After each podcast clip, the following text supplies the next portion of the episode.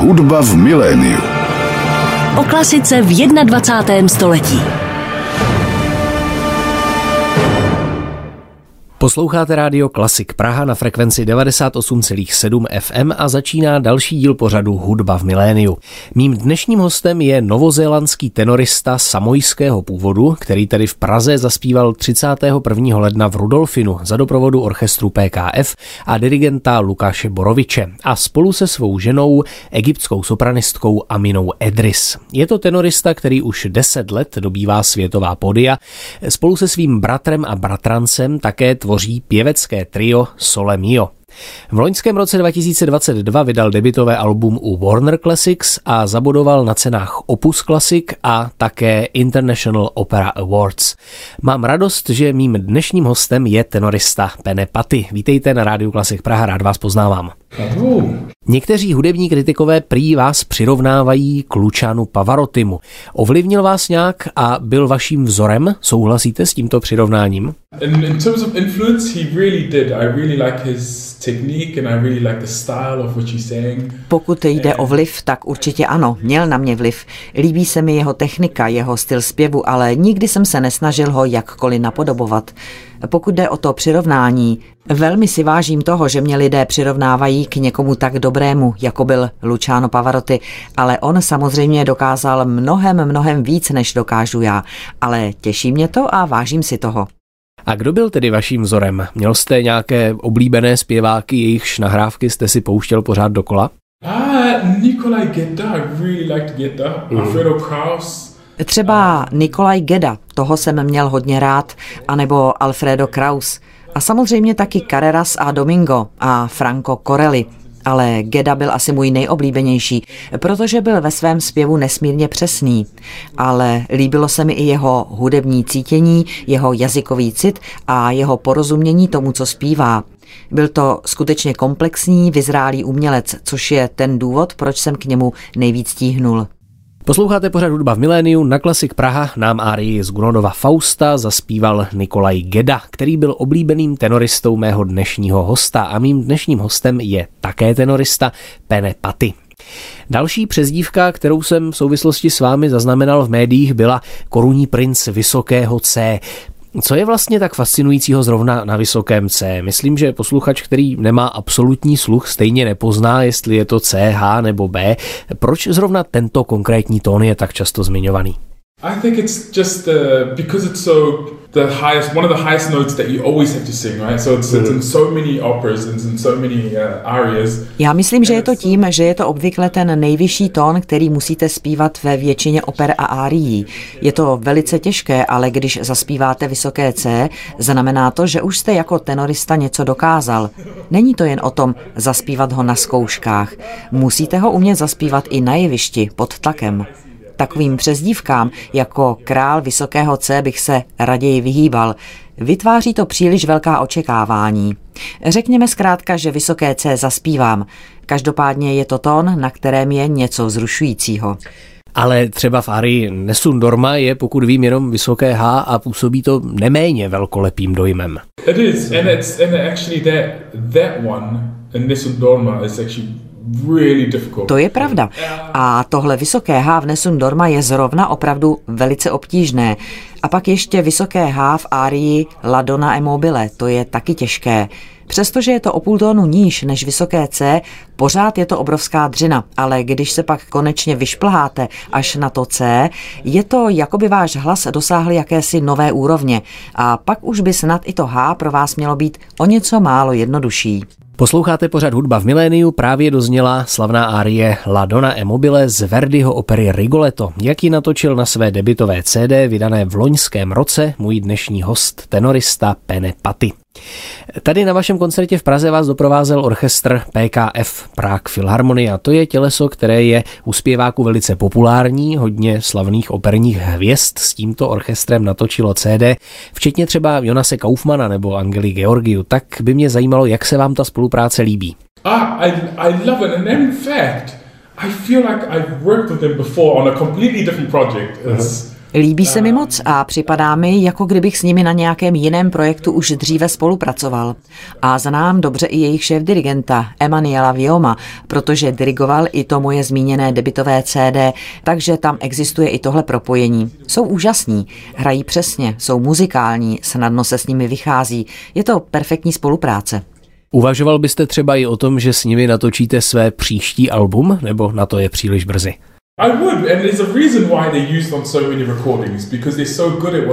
Ano, uvažoval bych o tom.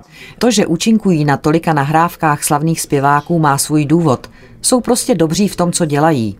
Těžko najdete orchestr, kde jednotlivé sekce znějí tak jednotně jako v PKF. Všechny smyčce znějí jako jeden, všechny horny znějí jako jedna. To je opravdu vzácná vyváženost. Velice si to s nimi užívám. Už jste zmínil své debitové CD, které vyšlo v loňském roce 2022 a je na něm zajímavý výběr repertoáru. Jednak jsou tam velice známé kusy, třeba Verdi, ale máte tam i méně známé francouzské árie. Co vlastně stálo za výběrem toho repertoáru na vaše CD? Uh, the selection was actually curated with some with teachers and with coaches and with Kurátory toho výběru byli učitelé zpěvu, hlasoví poradci a lidé z labelu Warner Classics, protože jsme chtěli dát dohromady něco, co ukáže můj hlas v co nejlepším světle. Šlo nám o to, abychom předvedli spíše širokou škálu emocí a výrazů než pěveckou techniku. Ne, že by tam nebylo nic technického, ale mám dojem, že když tenorista vydává debitové album, většinou je to jako kdyby vykřikoval do světa podívejte se, tohle jsou moje vysoké tóny ale já jsem na to chtěl jít jinak. Nepotřebuji předvádět svoje vysoké tóny. Posluchači vědí, že je nějakým způsobem zaspívat umím. Raději předvedu to, jak umím do zpěvu vkládat emoce. Chtěli jsme zkrátka udělat trochu jiné debitové album, zaměřené hlavně na krásu těch árií. A máte tedy v nějaké zvláštní oblibě francouzský repertoár, protože mi připadá, že máte francouzskou hudbu rád. I love French music. I think I love the style ano, mám ji rád, líbí se mi její styl. Francouzi mají jedinečný způsob vyjadřování emocí, který je velmi, no, velmi francouzský. S tím se dokážu dobře stotožnit, protože je to hodně podobné i našemu samojskému, tichomořskému způsobu vyjadřování emocí. To si užívám, stejně jako tok francouzských slov a tok francouzské hudby. Zpívat ve francouzštině je náročné, ale zbožňuji to. Na Klasik Praha v pořadu Hudba v miléniu teď dozněla árie z Masnetovy opery Manon an Ferman Lezie, jak ji na své debitové album nahrál můj dnešní host, tenorista Pene Paty. Možná to je trochu kliše, ale chtěl bych se zeptat, co je role vašich snů? Máte vyhlédnutou nějakou postavu, kterou byste si jednoho dne opravdu hodně chtěl zaspívat? I, Otello, mm-hmm. Verdi's Otello and Pagliacci would be great. And it's funny because it's not because it's vocally Určitě Verdiho Otelo a také Kánio v opeře Komedianti. I když ty postavy mají spoustu krásného zpívání, tak ještě víc než po hudební stránce mě zajímají z divadelního dramatického hlediska. Víte, tenoristé pořád zpívají o lásce, o jak já jsem zamilovaný a tak dále. Otelo a Kánio jsou vlastně taky milovníci, ale pak o svou lásku přijdou, mají vztek a žárlí. Ty postavy zkrátka procházejí nějakým vývojem, což se mi velice líbí. Takže je tam víc prostoru pro herectví než v jiných rolích? Yeah, or there's more, more space to emote mm-hmm. than anything. It's, it's not just here's some pretty singing, it's ano, a taky víc prostoru pro různé emoce. Není to jenom zpívání hezkých melodií. Když se snažíte přesvědčit někoho, kdo vás poslouchá z CDčka, že doopravdy prožíváte nějaký afekt, protože jste ztratili svou milovanou Desdemonu nebo Nedu, to je opravdová výzva. Je pro vás herectví důležitou součástí vaší práce? Yes, and it's funny because when it started off, it wasn't there. I don't think i thought I was doing well, but apparently I wasn't. ano, ale je to zvláštní, protože když jsem začínal, herectví jsem se moc nevěnoval. Myslel jsem si, že mi to docela jde, ale zjevně mi to nešlo. Nicméně teď se hereckou stránkou svého povolání zabývám hodně, protože mi to umožňuje doopravdy stvárnit nějakou postavu. Vyzkoušet si, jaké to je být v botách někoho jiného. Třeba jak bych se cítil jako Nemorino, Jaké by to bylo, kdybych já, Pene, byl v jeho situaci. To mě ohromně baví. A viděl jsem po herecké stránce opravdu krásné operní inscenace, třeba když Sondra Radvanovsky hrála v opeře Roberto de Vero. Její herectví mě velice dojalo a okamžitě jsem se zamiloval, takže sílu a moc divadla si teď už velmi dobře uvědomuji. Jaký je vlastně váš přístup k soudobé hudbě? Nové opery vznikají, ačkoliv především tady u nás v Česku se zas tak moc často neuvádějí. Zpíval jste někdy v nějaké nové, současné opeře? Máte soudobou hudbu v oblibě?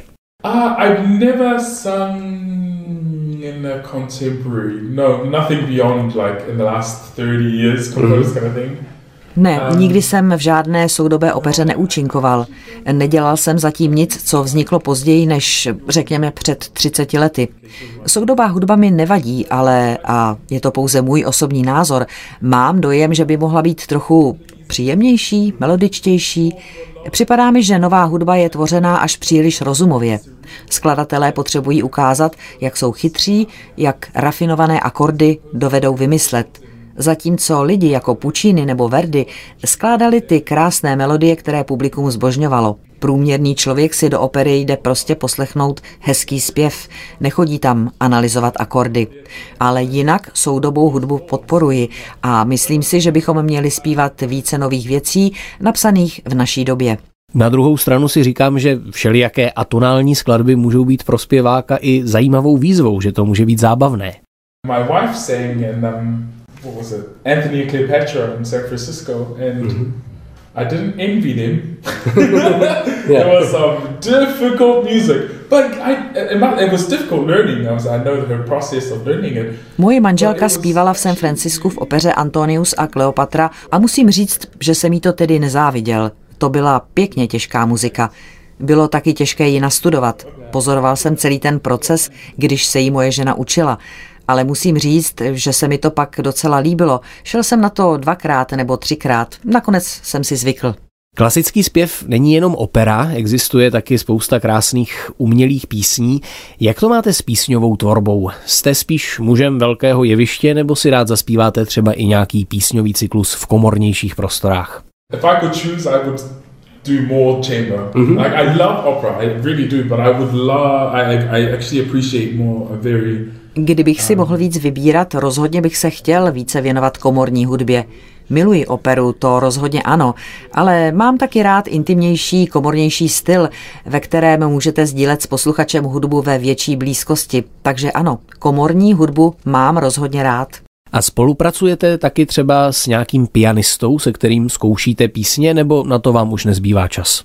No, I, I need to learn more songs like this, to be mm-hmm. honest. I haven't really given the opportunity to do much of it. Mm-hmm. Určitě potřebuji písňových cyklů nastudovat více. Ještě jsem neměl moc příležitostí uvádět písně na svých koncertech. Nicméně zpívání písní považuji za skvělý způsob, jak využít svůj hlas a jsem tomu do budoucna velmi nakloněn. Zatím jsem jich ale nenastudoval dost.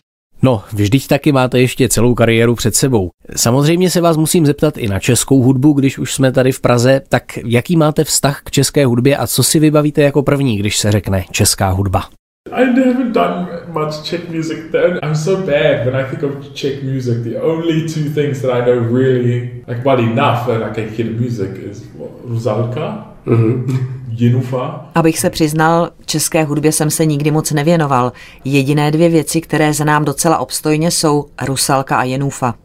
To jsou konec konců asi taky ty dvě nejlepší české opery, takže to je v pořádku.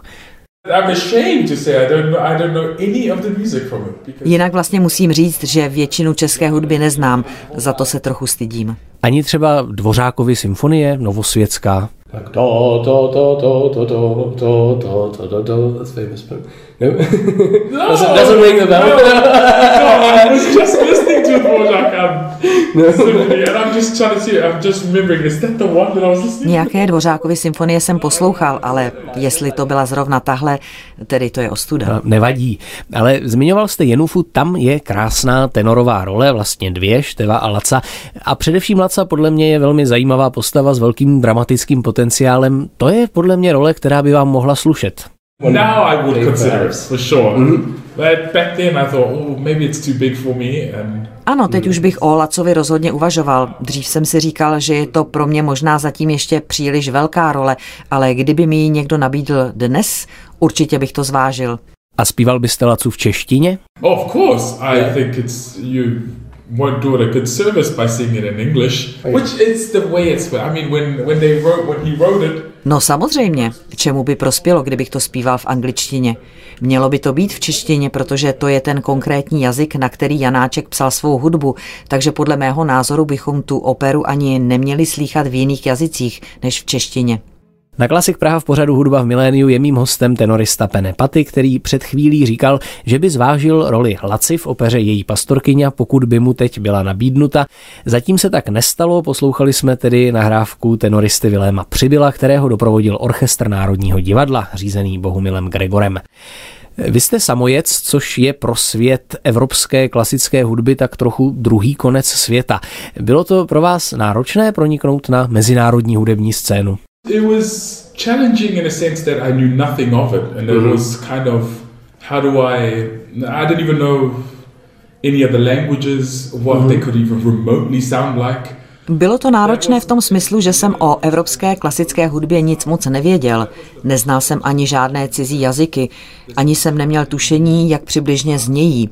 A už vůbec jsem nic nevěděl o skladatelích klasické hudby nebo o různých hudebních stylech. Takže pro mě bylo velkou výzvou se něco naučit o formě umění, která pro mě byla naprosto nová, jelikož pocházím z takové dálky.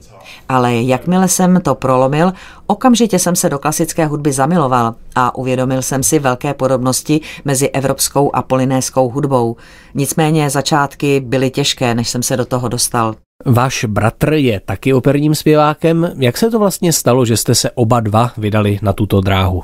I think he just uh, mostly we were both singing from a young age. We were singing choir for a long time. Oba zpíváme už od útlého věku. Můj bratr dlouhá léta zpíval ve sboru a myslím, že se rozhodl stát operním zpěvákem především proto, aby celému světu dokázal, že bude lepší než já. To byl ten skutečný důvod. Ale jestli ho to motivuje, aby se věnoval zpívání a aby se zlepšoval, pak je to asi nakonec dobře. Máte teď rozjetou velkou mezinárodní kariéru a co jsem zaslechl, věnovat se opernímu zpěvu na téhle úrovni může být pro někoho opravdu náročné z hlediska sebekázně a péče o hlas. Máte nějaká zvláštní opatření, pokud jde o vaše hlasivky? I mean, uh, the most common things is mm. kind of more common sense kind of things like no, like no smoke. Především jsou to takové zjevné, samozřejmé věci, jako například nekouřit, neflámovat den před vystoupením dlouho do noci a tak podobně. To dá rozum. Chtěl jsem říct, že snad žádný zpěvák už v dnešní době nekouří, ale pak mi došlo, že to vlastně není pravda. Hodně zpěváků kouří, ale jinak jsou to taková běžná omezení, která by asi napadla každého. Nemám žádný extra přísný režim ani žádné rituály, které bych musel vykonat, protože jinak bych nemohl zpívat.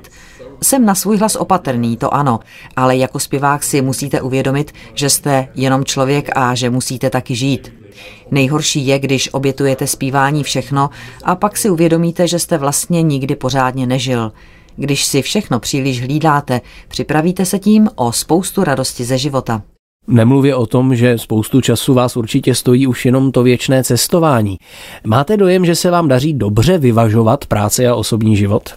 I should manage it more, you know, I don't I, right now you're kind of accepting everything because you're at the beginning of your career, so you mm-hmm. accept everything on the basis that Měl bych to zvládat lépe. Teď jsem na začátku své kariéry, takže tak nějak beru všechno, protože si potřebuji vybudovat jméno, ale časem si uvědomíte, že život je i o jiných věcech. Je pro mě stejně důležité, abych trávil čas se svou ženou, s kamarády, nebo i o samotě, abych mohl přemýšlet. Takže to není pořád jenom opera, opera, opera. Čím dál jasněji vidím, že i jiné věci jsou důležité. Takže myslíte, že ty doby, kdy lidé takzvaně obětovali všechno pro umění, už jsou minulostí? No, I, I think it's still there. I think I mean, there's some people who really do sacrifice everything for the art. Ne, myslím, že někteří lidé mají takový přístup pořád. Někdo opravdu obětuje umění celý svůj život a já mu tleskám. Nemyslím si, že je to něco špatného. Ale já jsem společenský člověk, takže to není nic pro mě. Obdivuji ty, kteří se dokážou zcela oddat umění, ale znám osobně řadu lidí, kteří toho obětovali až příliš. Potom se ohlédli a museli si říct, Škoda, že jsem v životě nestihl udělat tohle nebo tamto. A ačkoliv jsou úspěšní, vlastně nejsou doopravdy šťastní. Ovšem jejich odhodlání obdivuji. Přál bych si, abych dokázal být taky takhle zapálený. Mým dnešním hostem v pořadu Hudba v miléniu je tenorista Pene Paty z jeho debitového alba, které vydal loni a na kterém ho doprovodil dirigent Emmanuel Viom a orchestr National Aquitaine Bordeaux. Jsme teď poslouchali árii Una Furtiva Lagrima. Mluvili jsme před chvílí o tom, jak skloubit kariéru a osobní život. Je něco konkrétního, čeho byste si ještě ve své kariéře přál dosáhnout? Co je pro vás takový milník třeba pro příštích několik let? I think, well, in terms of singing, my biggest legacy, if there's a better word, uh, easier word for it, Nesouvisí to přímo se zpíváním, ale já bych si nejvíc přál, aby mým odkazem, pokud je to vhodné slovo, bylo to, že v Tichomoří bude také existovat svět klasické hudby. Přál bych si, aby se tichomořská hudba psala pro symfonické orchestry a aby si to tam lidé z celého světa jezdili poslechnout. To by byla pro mě ta nejvyšší meta, ne sláva nebo zpívání na velkých světových scénách. Kdyby se mi tohle přání splnilo, pak už budu naprosto spokojený. A máte příležitost občas taky zařadit tichomořskou hudbu do svých koncertních programů? Yes, it's coming. It's uh, it's coming up in the next few uh, months, or like albums coming up, or concerts coming up. It's coming more and more ano, chystá se to už v příštích měsících, nahrávky, koncerty. Teď už mi čím dál častěji pořadatelé říkají, že bych měl zaspívat i nějakou samojskou píseň nebo maorskou píseň, což je moc hezké. Trvalo dlouho, než jsem do tohohle bodu dospěl, ale nemůžu se dočkat, až tichomořskou hudbu představím světu. Už jsem nějaké tichomořské písně zpíval třeba v opeře v San Francisku a tehdy jsem měl pocit, že jsem opravdu něco dokázal. Takže máte na mysli orchestrální úpravy těch lidových písní? Yeah, I mean, and using some and using Pacific instruments, if you can. Ano, a pokud možno i s využitím tichomorských lidových nástrojů. Je jich spousta, které se tam dají zařadit a dosáhnout tak charakteristického tichomorského zvuku. Mým největším cílem je, abych mohl jednou přijet do Prahy, do opery Garnier nebo do Laskaly a tam uvést koncertní program se samojskými písněmi pak bych si řekl, hurá, dokázali jsme to. Na Samoji nebo na Novém Zélandu zpíváme italské písně, české písně, francouzské písně, ale přitom ani nespíváme své vlastní písně. Takže přijet do Evropy a přivést sem samojské písně, to by bylo něco. Okay, so we're very much looking forward to hearing that in, in your next concerts. Okay, thank you very much for the interview. It's, it's been a pleasure. Thank you. Tak na to se budeme těšit na vašich příštích koncertech. Moc vám děkuji za rozhovor, bylo mi potěšením. Také děkuji. Hostem pořadu Hudba v miléniu dnes byl tenorista Pene Paty a my ten dnešní pořad uzavřeme ještě jednou hudební ukázkou z jeho debitového CD, árií z Gunodovy opery Romeo a Julie a Leve toi soleil. Zpívá Pene Paty a od mikrofonu se loučí Ondřej Fischer. Hudba v miléniu.